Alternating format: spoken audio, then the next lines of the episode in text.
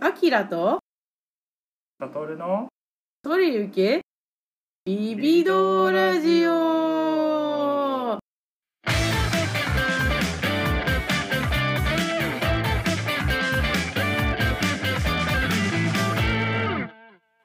ちゃんと揃ったね揃ったでも言ってることが逆だようね、ん、私も思ってびっくりしたえなんであすこさんが言い始めたんだろう衝撃本当だでね、も揃ううん、逆の方が揃うということが分かりましたがすごく久しぶりにアキラとサトルのソレキビリビドラジオ第何回だっけ8回、 27回目ですね増やすなよ ええーと久しぶりの録音でございますイエーイイ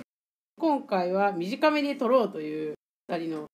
思惑がありまして短めに一つのゲームをいろいろ喋ろうという回になりましたしましたは強引にいはい今回お話しするゲームはこの間ホビージャパンから日本語版がリリースされましたボタニクという2人用のゲームについてお話ししようと思いますはまずですねパッケージがキモいいいい感じでキモいですね悪い意味じゃないですけどはいはいもうアートワークがすごい独特うんすごい好き個人的にねうんうんあきらちゃん好きそうっていうかこのイラストの方なんですけど結構著名なアニメーション作家さんらしくてほ英語版のウィキペディアにちゃんと項目がある程度には著名な方で、うんそうそうえでもちょこちょこと小さいアートは手がけてますねこの人えええっと、ええまずディクシットであのディクシットの書かれてるかなの中の一つ、うんうんう全部じゃない全部や全ってる部ではないけどでも結構古くからボードゲームのアートされている方で、うんうん古いやつだと1997年、うんうんえージュエーゲン・ジエンわ読めません ねドイツ語のわからぬのー多分この辺は大野さんあたりがツッコミをくださるんじゃないかというでも1986年のアートもアおルーアルマダっていうゲーム作られてるんで多分この方自体プレイされるんじゃないかな勝手な予測ですあのボタニックのゲーム作られてる方って3人チームで、うんうんえー、と他にもアンコールとか作られてるんですけど私アンコールは未プレイなんだけど似てるところがあるってアキラちゃんがでボタニックをプレイして行っててアキラちゃんがこのゲームの作者ひょっとしてジャイプルの作者じゃね調べたらやっぱりジャイプルの作者でうんびっくりしますねメカ本当メカニクスに作家性があるって皆さんおっしゃいますけど本当ですねこれね。本当それは間違いない私もジャイプルは結構好きなゲームでジャイプルも2人用のゲームなんだけど結構運要素があって引き運の中でドラフトさせるゲームじゃんそうですね。なんかボタニックもすごく相通ずるもんあるんだけどうん方向性が全然違うというかボタニックの方がガチドラフトなのにコントロールがうまくいかない感を出してるというか妙義のあるドラフトをさせるそうですねで得をするとその後損をするような場の強弱をうんうんこう波打たせさせるっていうのがすごく上手なのでですねですねプレイヤーにプレイ感の波を作らせるというかそうですね例えばちょっと久しぶりにやったんですけどセンチュリースパイスロードとかだとリソースを全部一気に使っちゃうとその後で手番がすぐ連続してセットコレクションでカードを取れなくなるからリソースをある程度貯めて次に移りやすくするのがあるじゃないですか、そういうとこもボタニックもボタニックは拡大再生産じゃないけどごそっとリソース得られると自分の場が空になるので次が続かないからそこら辺のなんか妙義みたいなのありますよねでもそれはあれかジャイプルもそういうとこあるか手札ごそっとなくなるとそうですね、うんうんえっといいカードが出てきた時に対応しきれなくなるのでそうそうでもいつ押していつ引くかがすごく重要なゲームでジャイプールってそうそうそうでもそれがうまく刺さらない時もあって、うんうんまあ、それが運要素があるのかなってでもこのゲームはもうちょっとコントロール感が確かにそうですねあるあるあるかなって一応ゲームの概要としては共通のボードがあって自陣があり2人ともねうんでその間にタイルが置いてあるんだけど同じ色か同じ模様じゃないとタイルを置けないよとその真ん中にある共通のタイルと。だけ、どその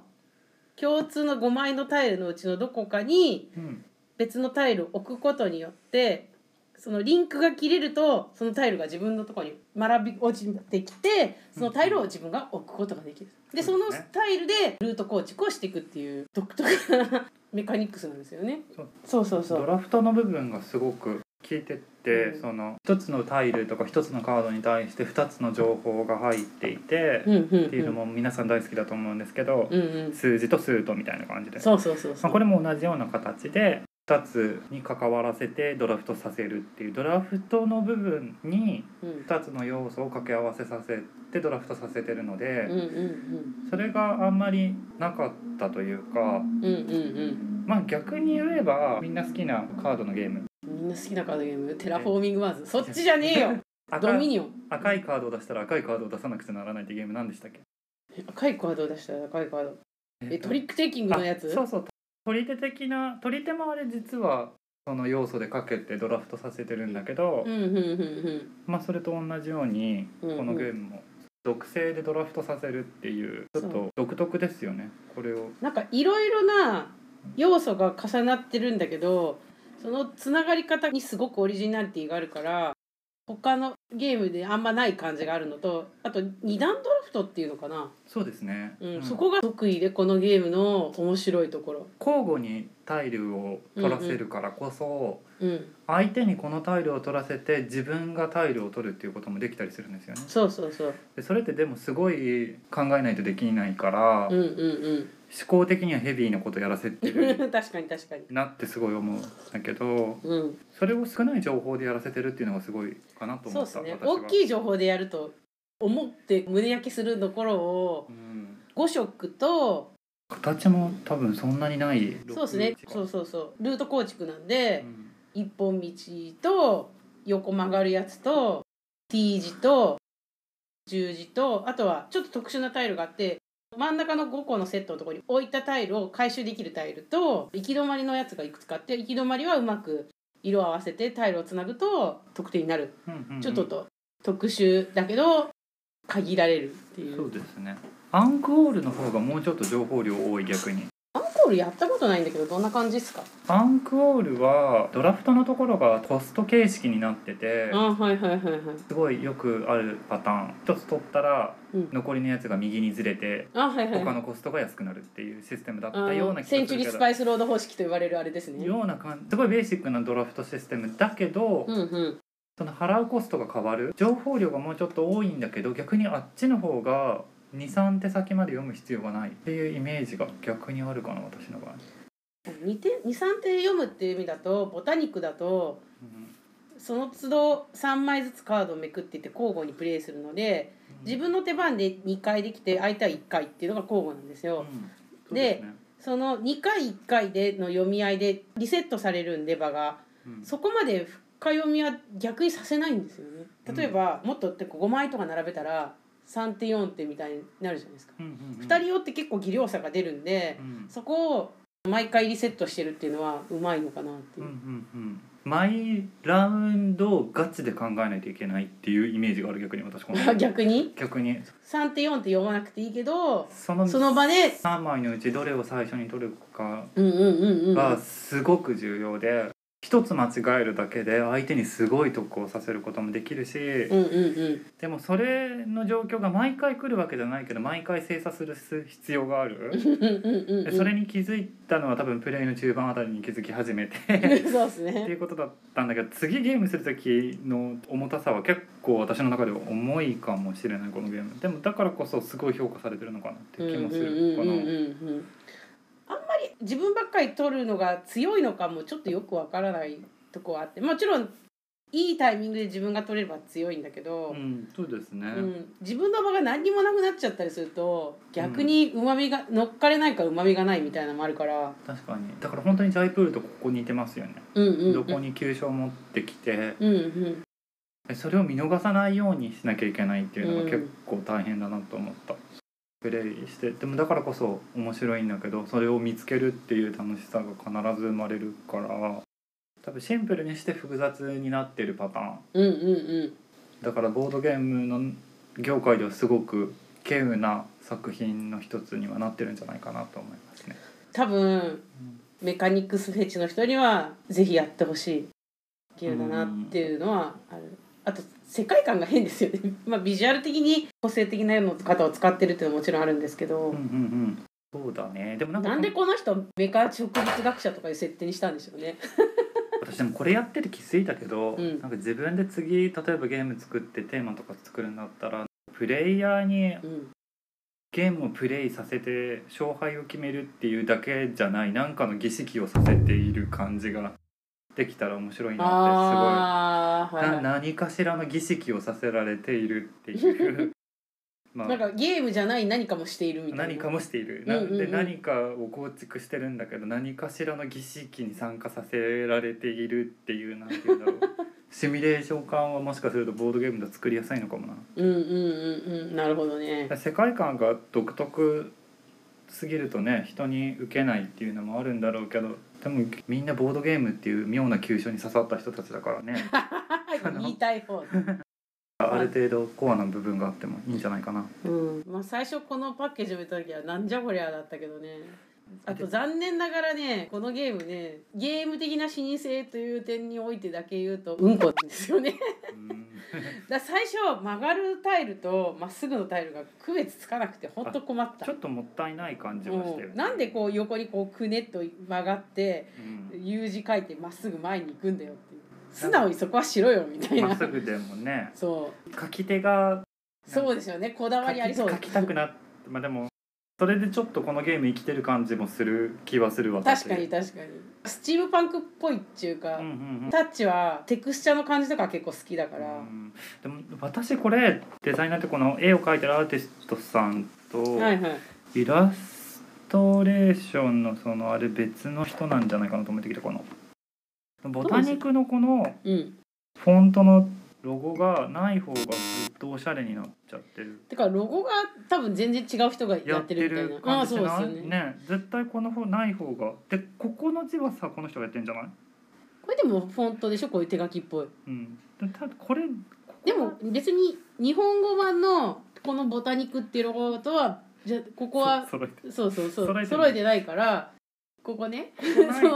がアルファベットのロゴのところのもうちょっとなんかデザインなんとかならなかったの、みたいなでこれなかったらもっと世界観あることない確かにねね、だからすごいもったいない仕事だなと思っちゃったけどねロゴはね別にね必ずしもね英語版がかっこいいわけじゃないみたいなのあるもんねそうね、うん、全然ここれのだって別にカタカナの「ボタニク」っていう文字がそんなにそぐわないって感じじゃないもんねむしろ英語の「ボタニク」っていうこうんのこっちの方がいいうんそうそううんこっちの方がまだいい日本語の方日本語のことそをうそうそう今日言っ本語てますの方 が良いって思って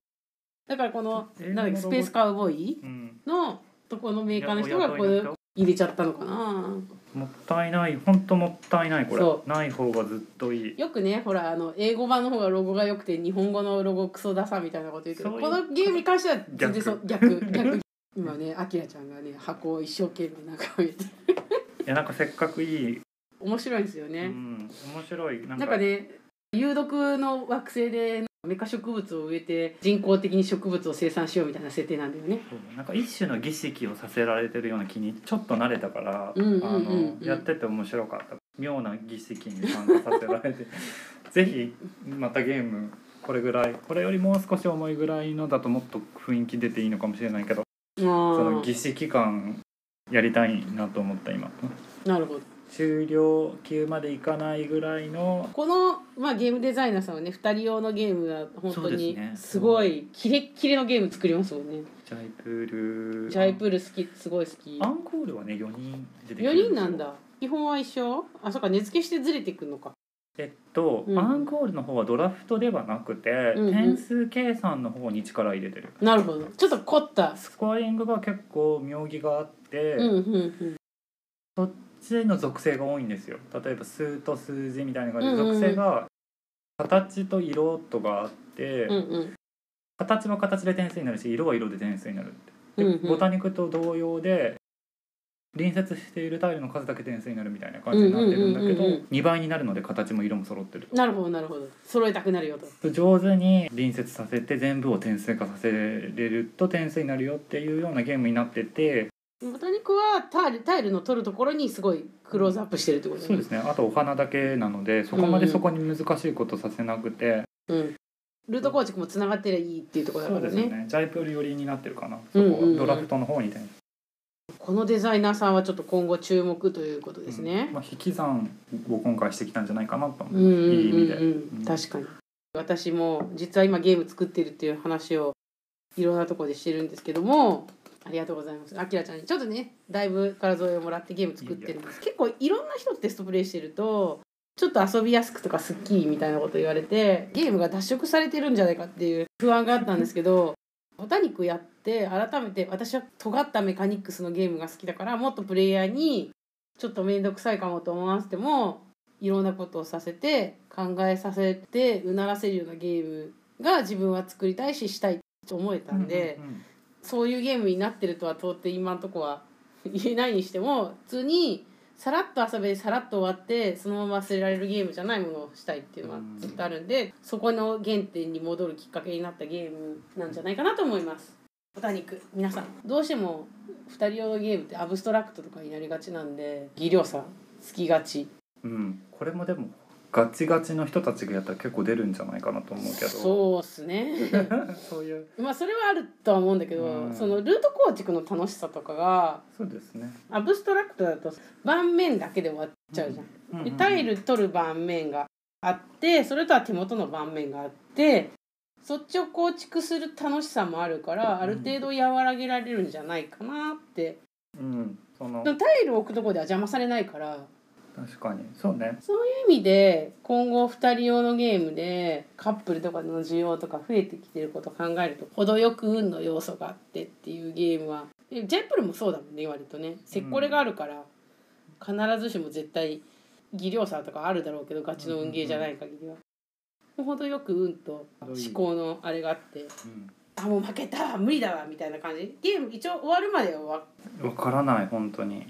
そんなにはっきりあれじゃないかうら、ん、でこのルートつなげれば勝ったのにみたいうなんうんうきんっとあると思うんで、そうねジャイプールの方が点数差の感覚が分かりやすいというかうんうん勝ってる負けてるのボタニックはもうちょっと分かりづらい相手の見てる余裕まで出てきたら苦労となんじゃないかなと そうですねそういう感じなんで今後カップルで程よくし思考するけども絶対的に技量差がはっきりついて一方的になるみたいな感じじゃなくて思考の過程も楽しめるゲームとして今後うん、こう推していきたいなという私は気持ちは思い持ってます。いいと思いまイす、はい、エーイというわけで今回はボタニックについて語りました。ポッドキャスト「あきらとさとるのそれいけビデオラジオ」ササブスクライブサブスクライ ブサグサブスクじゃないな、えー、サとブスクじゃないかチャンネル登録いいねはい、コメントえ感想その他えいろいろよろしくお願いします。はい、毎度あり毎度ありー